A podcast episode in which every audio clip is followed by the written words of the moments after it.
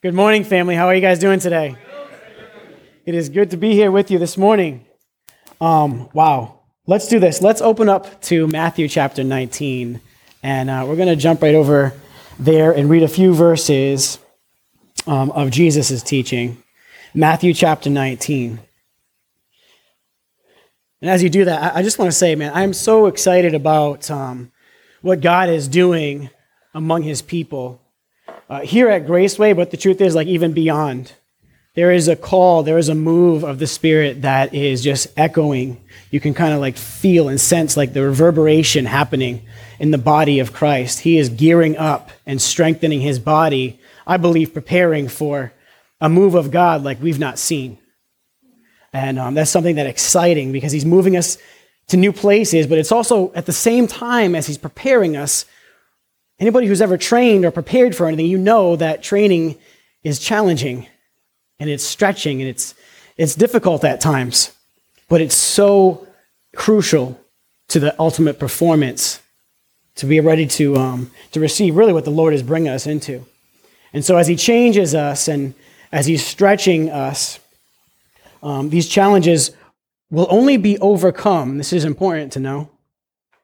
Will only be overcome if we decide to take the action of embracing what He's doing. Because if we don't, He's not going to make you do it. This is a matter of deciding with your own free will. Do you hear it? Do you sense it? Do you want it? Are you going to move with it? He wants us. Let's read Matthew 19. It says this, starting in verse 1. Hang with me here because we want to, we're going to read through these verses. We're going to grab a principle that Jesus teaches here, and then we're going to see how this applies to us. Matthew 19. When Jesus had finished saying these things, he left Galilee and he went into the region of Judea to the other side of the Jordan. Large crowds followed him, and he healed them there. Some Pharisees came to him to test him. They asked, Is it lawful for a man to divorce his wife for any and every reason? Now, this is Jesus' reply in verse 4. Haven't you read that at the beginning the Creator made them male and female, and said, For this reason a man will leave his father and mother and be united to his wife, and the two will become one flesh. Verse 6 So they are no longer two, but one flesh. Therefore, what God has joined together, let no one separate. But why then, they asked him, did Moses command that a man give his wife a certificate of divorce and send her away? And then Jesus replied, Moses permitted you to divorce your wives because your heart, your hearts were hard, but it was not this way from the beginning. Let's pray for a moment.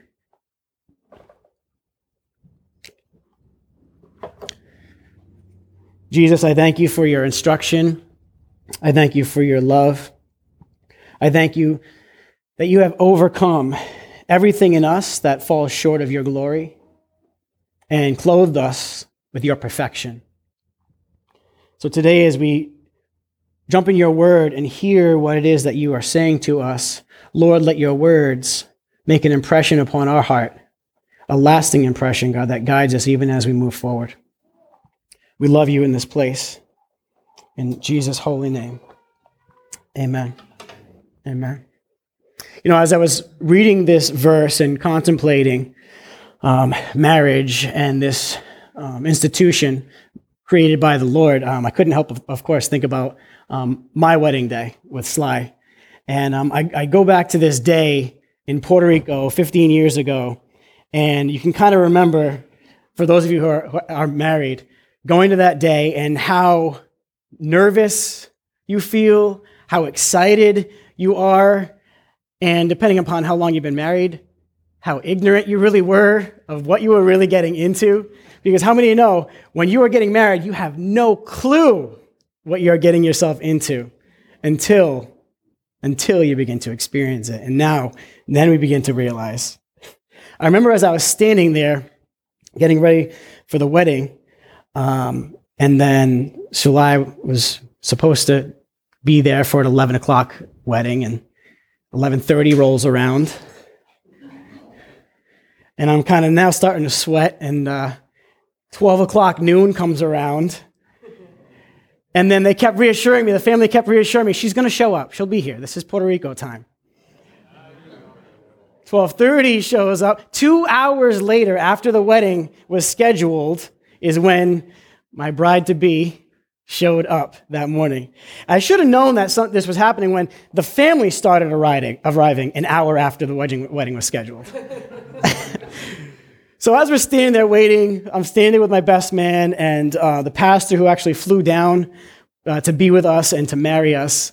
And um, he's standing there and we're just having some small talk. And I remember this little piece of advice he gave me. He said, You know, listen, I want to give you this little nugget to hold on to. You're, you're entering into new territory. This is uncharted waters for you. Remember this if you remember anything. You have a choice now at this point. As you go forward from this day, you can be happy or you can be right, but you can't be both. Choose. is it just hitting now? and boy, have I learned that was so smart. Wow. and I've heard other, other pieces of, of wisdom since then. You might have heard this. Your wife is less likely to, be ang- uh, to argue with you if you're cleaning. or, or this one, I, was, I heard this one. 90% of marriage, this is like dead accurate. 90% of marriage is just shouting, What? from the other room. marriage is the one thing that allows you to annoy that one special person for the rest of your life. Or like this, my wife would agree with this one. Marriage is having a best friend who doesn't remember anything that you say. But I swear I'm listening. I'm there, I'm present. so marriage is marriage is um, an amazing thing because it is one of the two events or occurrences in our lives that literally changes who we are. Marriage and Marriage is this one of the things, and then the other is this coming to faith in Jesus Christ. These are the two occurrences in life that literally change who we are as an individual. So both of these things are ordained by God, and Scripture teaches that both change our existence as, as an individual. We're coming from, from two entities into one, where Jesus said it's two, two individuals becoming one flesh. It's no longer separate. There's no longer a barrier. You're connected. You're one. And it's hard to really grasp this because there's still physically two bodies, but he's saying one flesh. We're one entity. I think about like um, in the classroom the, this past week, we actually took a couple classrooms and we needed a bigger space. So we took the wall that divided the two classrooms, we took it down, and now it's one room. So if you walk in there, especially not having known that there was ever a wall there, you look and you see one room. It used to be two, but it's just one now. So where does one end and the other begin? No, no. They're one. It's not that and then this. They're, they've become one. And this teaching on marriage is, is so difficult to grasp because we've become one. But I can see two, but they're one. This is his word. So, jumping into the scripture, what the Pharisees are communicating with Jesus is this. They actually approach him not with the intention of learning or gleaning anything, but they're approaching Jesus once again to test him. Whenever the Pharisees are approaching him, it's with the intention to try to cause confusion, to disturb what he's doing, to break away his following because he had now a lot of followers that were listening and adhering to what he was teaching. And so now there's, there's um, a level of jealousy coming up, and he, they're always looking to divide. So they test him because the truth is, no matter how he was going to answer this, some group of people was not going to be happy. Someone was not going to be happy with that answer. So they put it out there in public so that he'd have to address it. And so they ask him, they asked him this Is it lawful for a man to divorce his wife for any and every reason? And the first thing that he does, just like he did when Satan met him in the desert to tempt him, he just quoted scripture. He quoted scripture from Genesis chapter 2, and he says, From the beginning, the Creator made them male and female, and for this reason, a man will leave his father and mother and be united to his wife. And right there, right in this passage, the simple passage, Jesus defines what marriage is, what it's for, how it works. It's something that is instituted by God, not by man. This was a God creation, not a human creation. He also said it was, it was between the two first creations, male and female, came becoming one in marriage. And then the third is they were made one flesh. These are the three points he answers simply by quoting scripture that is already there that these Pharisees ought to have known. He's just quoting scripture to them. But then he goes deeper and says this in verse 6. So they're no longer two, but one flesh. And this is what I want to really grasp today is this. Therefore, what God has joined together. This is not a man made creation. What God has joined together, let no one separate. No person belongs separating what God has brought together. But yet it's implied through what he says, it's possible to happen. God brought this together, but we have the power and ability to work against what he has created, to break it off, to separate what he has joined. So they push it a little further and they say, Why then did Moses command that a man give his wife a certificate of divorce and then send her away? And he explains that was not how it was from the beginning. But he didn't come, even though Moses didn't command it, they twisted his words. Moses didn't command divorce, but he made an allowance for it. He permitted it, and there's a reason for it because of the hardness of man's heart. When we're hurt, when offense is given and taken, and we hold on to offense, things become hard. It's hard to move forward when we become hard and we've stone walled the person where that the offense came from. And now there's a break. And so he made a permit a, a permission for this, even though it's not it's not his will. It says in Malachi chapter 2 that God hates divorce. He hates this separation, this breakage. He desires, it says in Malachi 2, he, what his desire is godly offspring. This requires godly marriage. This is what he wants. But there's reasons that he hates divorce. And this is, I know, a very sensitive topic for many of us, especially for those who've like walked through this process of divorce before and now remarried or, or single. This is not easy even to hear the word because of the mark that it leaves on us. Just the word uh, brings sorrow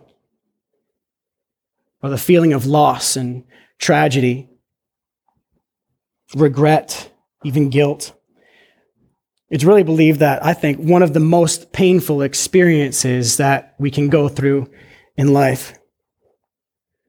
One person said that they believe that divorce is more painful than even loss of a loved one through death. Because even losing someone through physical death, it's what he called uh, a clean pain. It wasn't that somebody turned against you and rejected you and walked away, but it was a natural process. They passed away. Whereas divorce is usually a, a dirty pain, saturated with all kinds of sin and offense and attacks. And it takes years of adjustment. And then you've got the practical side of it the, the settlements and the courts, and then the kids and, and custody and, and all that other kind of stuff that follows with it. God hates that because it hurts. It's not his design. What God does is break down walls, break down barriers, and bring things together. Our tendency outside of Christ is to build those walls. But the word of the Lord is what God has joined together, where he has broken down divisions, don't build them back up. Don't separate what he has joined. What he joins is not temporary, but it's for life. Breaking a marriage bond is never God's ideal will. Though in case and there are cases where, again, it's permissive, but it's not ideal. And why is this? Because a Christian marriage has purpose too. A Christian marriage is mainly meant to tell the truth about the gospel of Jesus Christ. It's a testimony. Our marriage relationship is a testimony, it's a, a demonstration, it's an experience, even for us, of God's love, of his sacrifice, of his oneness and fruitfulness. And that's why marriage really has so many parallels to our relationship with Christ because it's designed as a real life demonstration of Jesus Christ and his people. This is what it is. And so it's our place to keep our marriage vows in such a way as to tell the truth about the unbreakable covenant love of God. Regardless of what conditions we encounter, there's a covenant, there's a commitment that is made. When I speak something, I follow through. It doesn't matter what I encounter on the way. Uh, Dietrich Bonhoeffer wrote this in a marriage ceremony one time. He said, It is not your love that sustains the marriage, but it is your marriage that sustains the love. The decision and the follow through of the commitment will always bring us back to that thing we're chasing after that true unconditional love. Feelings and desires, they will come and they will go, and then they will come and then they will go. But covenant love is unchanging. It's a decision that is made, not an emotion that we chase. It's what steers our action. What steers our actions has to always be our commitment over emotions, especially when it comes to marriage. This is why Marriage starts always with something like this I take you to be my wife, to hold from this day forward for better or worse, or richer or poorer, in sickness and in health, until death do us part. That's a commitment. Regardless of what I get back, I'm not talking about anything about what I get back. I'm telling you what I'm going to give you, regardless of what I get in return. That's a commitment. That's acknowledging what God is joining together. And this is, this is sometimes the confusing thing. Because when two people meet and they fall in love and they decide they want to get married, and now the parents come and they support and they do all the preparation and the planning, and the minister and the family all come together and they have this big ceremony. There's all these people involved, right? But the scripture says God has joined them people are involved and we're all part of it, but it is God that is supernaturally, mysteriously bringing together what once was two, but now is one. It's together. And this is the, what I want to glean here, is grab this principle and move forward, because this isn't where we're sitting this morning, is this. God joins things together. This is what he does. And his caution to us is not to separate or go against or break off anything that he is bringing together. And he's using marriage to teach this principle, but this principle applies across the board. What God has joined together. So, what has God joined together? In your own life, what has God joined together? What has he joined you together with? We know that marriage is one of those things, but what about this? In 1 Corinthians 12, verse 24, I want to read a few verses. It says this 1 Corinthians 12, 24. But God has put the body together, giving greater honor to the parts that lacked it, so that there should be no division in the body, but that its parts should have equal concern for each other. What has God joined together? When we come to faith in Christ, He has joined us together with Him and the body of Christ. He has joined us together as one. We are one body, and this is all over Scripture. And the principle applies even here. What God has joined together, don't let it be broken. Don't separate us. And really, this is similar to that principle with marriage. When, you get, when you're entering marriage, you don't even know what you're getting into, except taking it day by day, you come to realize what that is.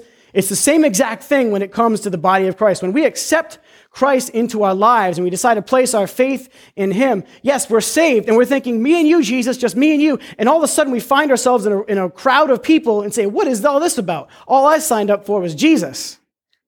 But there's more to it. When we come to Christ, there is so much more than we even realize involved in that. There's a family, it's a new identity.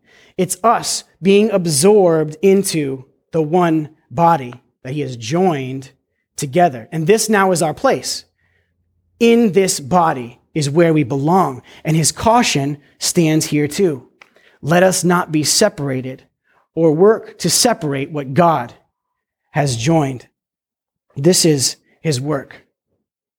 I think this is a timely word for us, especially as we often struggle to operate really as one body. It's really a lot of times a principle that we think about or things that we speak. But when it comes to the practice of actively engaging one another in life, sharing lives, actually being community, spending more than an hour sitting in the same room together,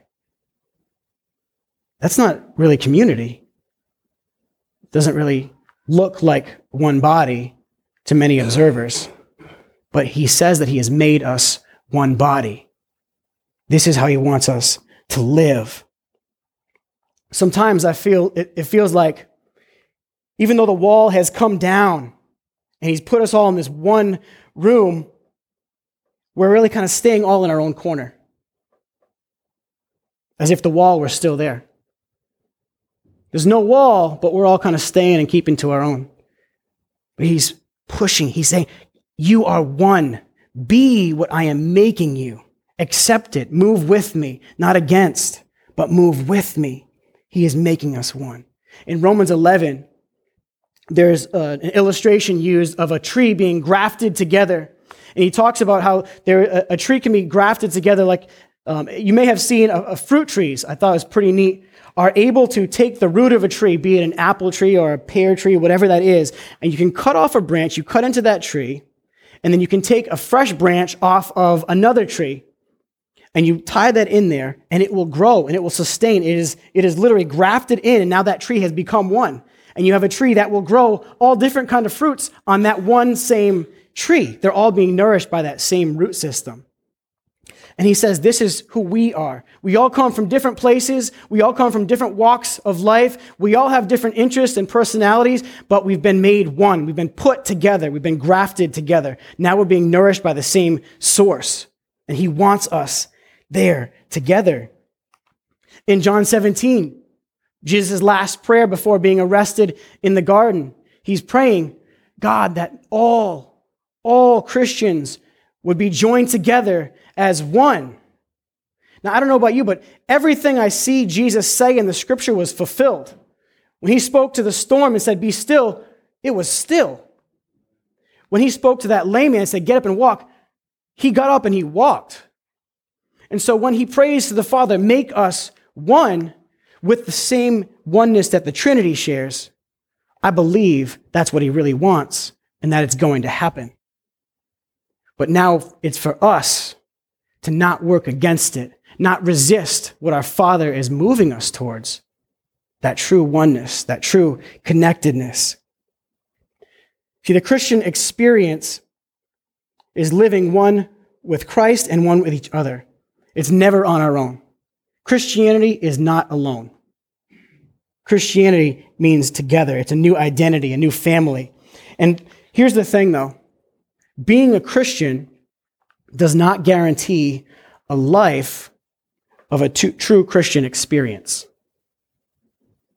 because we have the ability to resist it. Just like marriage, when we enter this thing, we discover, we're finding out what exactly we got ourselves into. And for many, as we begin to learn what we got ourselves into, what we signed up for, we start to think twice.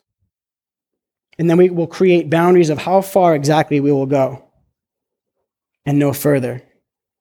And here now is where the joining together halts. He wants us close together with that same spiritual oneness of the Trinity.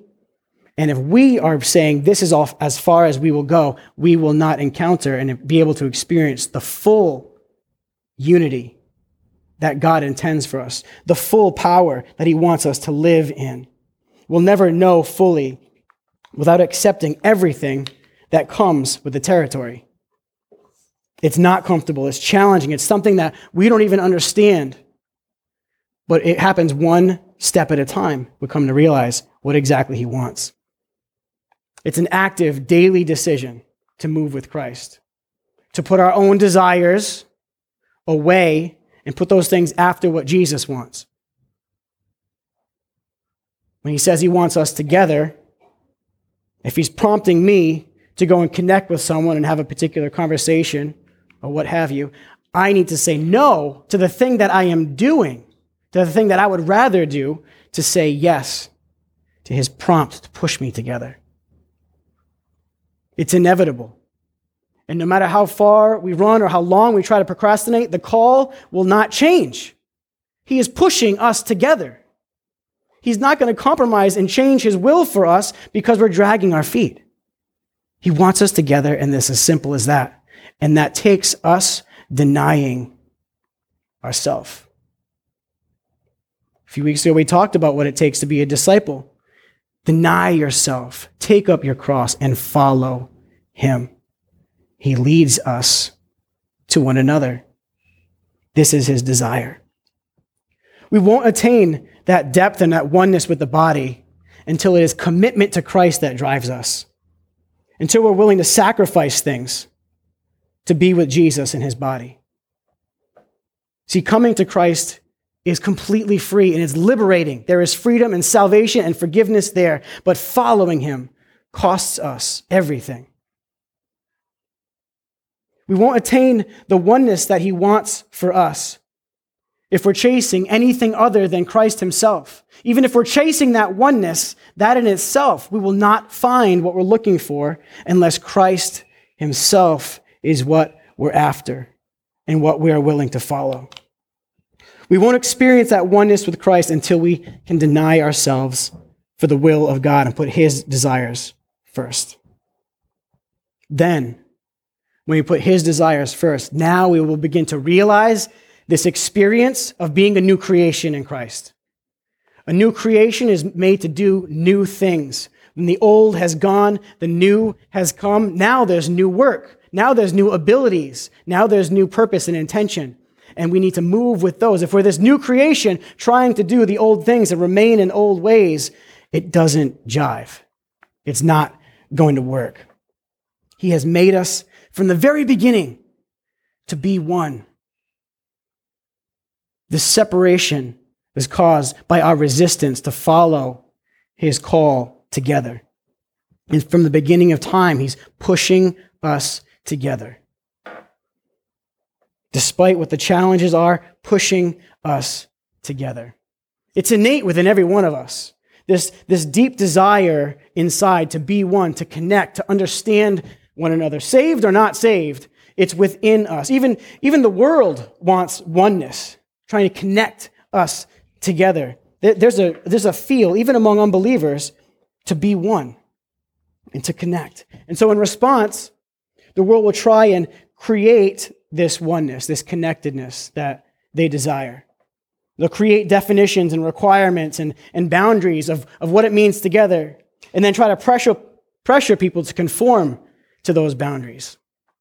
This is even what the Pharisees were doing. Is it lawful? Am I allowed to tell me what I'm allowed to do? And now I, I know where my boundaries are. I'm going to go as far as I can up to these boundaries. Jesus' disciples even did this when they said to him, How many times do I have to forgive my brother when he sins against me? Tell me where, where the boundaries are. What's my quota? That once I meet it, now I'm free to kick him to the curb once I've had enough. Tell me where my boundaries are. We're looking for these things so that we can create nice, clean boxes to fit people in. So then we know who's our people or who belongs in another box somewhere else outside. But man, if we're focusing on these things, what the boundaries are, we are looking in the wrong direction. He wants us together. And if looking to these boundaries, we're looking away from Him. He's calling us this way. Come to me. Come together. Jesus, anytime he's approached with these questions, he throws the boundaries to the side and he says, Come as you are. There are no limits. There are no restrictions. There is just come to me as you are. Come, let's reason together. Let's be together. See, he's done the work that is needed to do, to be done for us to come together. There's no longer any work for us to do, but just accept his work and say, that's enough for me. Now I'm going to follow you. I'm going to surrender because you've done the work. I accept it. I'm going to come under that covering. I'm going to come under that righteousness. I'm going to accept the wall that's been broken down and I'm going to pursue you now because there's an open pathway to you. It's accepting that.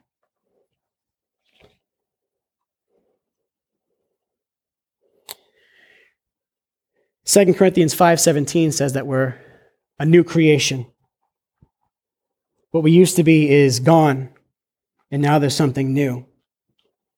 There's a new design, there's new attention.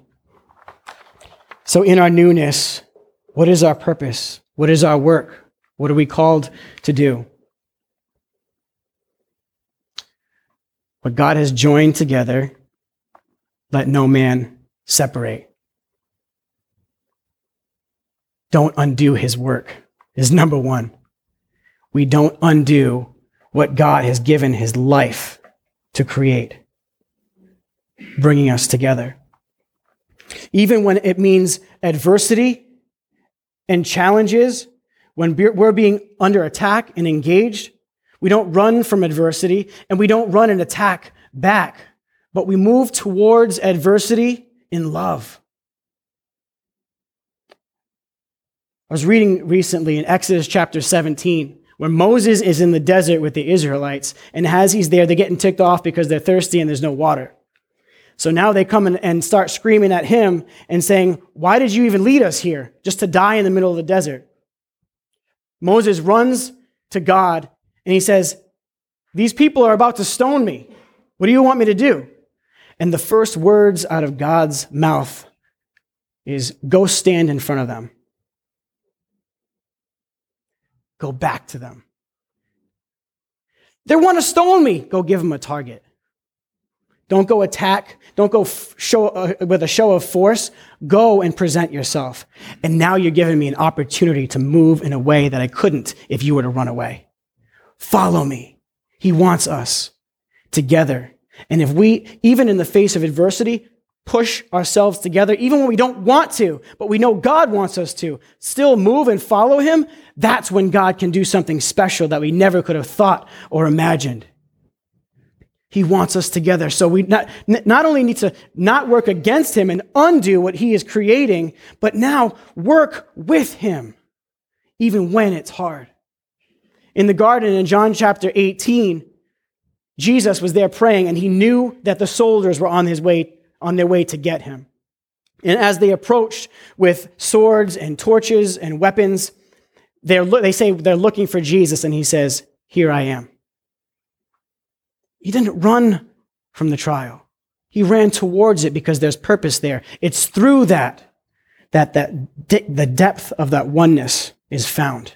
It's through that. Even the Apostle Paul in Acts chapter 20, he says that he is being urged to go to Jerusalem and continue to preach the gospel of Jesus Christ. And he says this He says in verse 23 of Acts 20, I only know that in every city the Holy Spirit warns me that prison and hardships are going to face me. But even that is not enough for him to stop and turn the other way. As believers, we are one and as we're growing in Christ and growing together, you can guarantee struggle. You can guarantee challenges. But that's okay. The Lord says, Take heart because I have overcome. And now the victory is ours. All that is ours now to do is to walk in surrender and move as He's joining us together.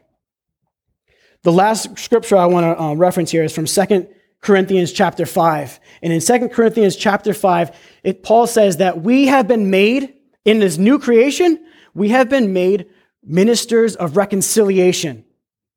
In other words, we are people that bring others together to God. We bring people back to their purpose. This is who we are in this new creation. So not only do we avoid going against God, but now in this new creation, I have the ability to work with God as his ambassador and bring together what has been separated, to heal what has been broken. This is our ministry. This is our work. This is our calling.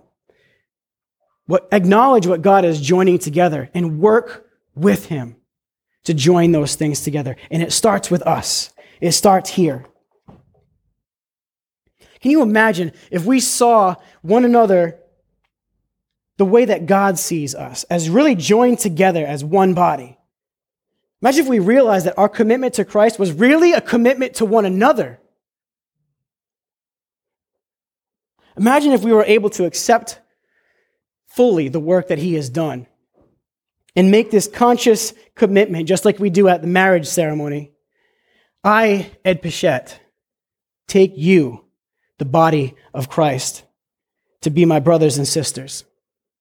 From this day forward, for better or for worse, for richer or for poorer, in sickness and in health, to love and to cherish you until death do us part. Imagine if we could under, if we could come and understand our commitment to Christ is my commitment to you and then live that way. It's costly, but man, we will change the world if we can do that because nothing can stop us. And God has every opportunity to move through his body in supernatural ways in this world and truly transform this place to a new creation through all of us, the new creations. See, but before we grow, we have to have something that's worth spreading. We're not there yet.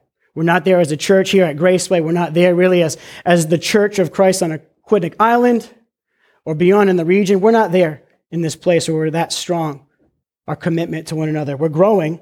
He's doing this in us, but we're not there. But here, in our church, we're not trying to build a crowd. We want to build community. We're not trying to grow. It, it might be nice, but that's not our aim. Our focus is to be healthy. Our focus is to be whole.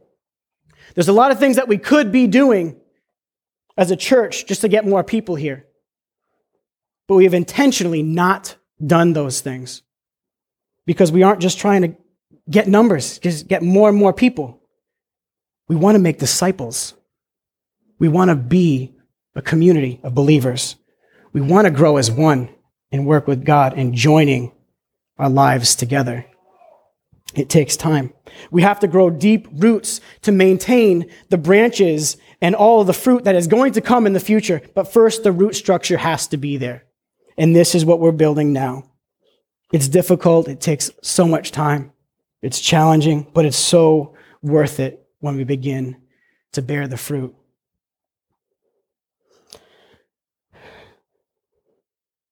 So for now, rather than inviting people to church, this is my challenge.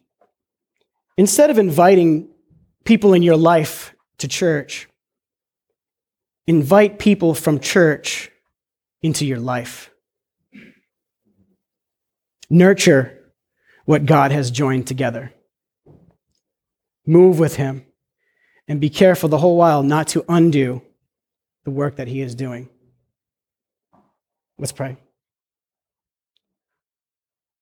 Heavenly Father, we acknowledge that as you are amongst us, you are amongst us constantly, gently calling us to yourself. And as we all pursue you, uh, our one common aim, we find ourselves coming closer and closer together. And so, Lord, even as we pursue you, may we be intentional to acknowledge our pursuit of one another. Lord, I pray that you would stir our hearts, that we would no longer seek justification for the decisions that we make and the way that we're living, but rather we would be soft in our heart and moldable so that when you are steering us in a direction, we wouldn't make justification or, or reason why we can't go there, but we would simply acknowledge your call, your drawing, and then put our will aside in exchange for your will. We can't do this on our own, God, because the truth is, it's not fun. It's difficult. It's intimidating. But I know that you are calling us to live in a new level of oneness that goes against the grain of this world, that goes even against the grain of, of the, the common church.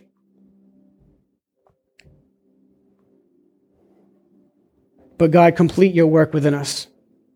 Let it not be undone, but continue to join us together. And as we find the richness of being one with you and each other, I pray that that would spread like wildfire, that it would be contagious, that everywhere that we go, people I, I know will be magnetized to the body of Christ simply because of what we share with each other. Not because we're going and trying to evangelize the world, but because of what they see in us. They see you. They see a love that is supernatural. They see a bond and a connection in a, in a group of people that cannot be found anywhere else in this world with you driving us. We surrender it all to you. Complete your work, Father. We love you. In Jesus' name we pray. Amen.